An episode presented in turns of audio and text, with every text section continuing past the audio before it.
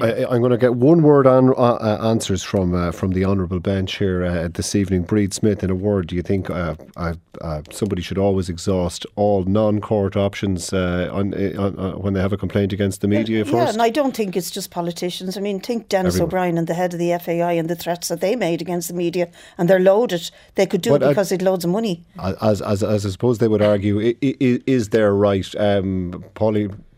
Pauline O'Reilly. Absolutely, and I think the points were very well, well made today by particularly independent news, um, like lo- local news. That you know this is this is really, I suppose, damaging local press.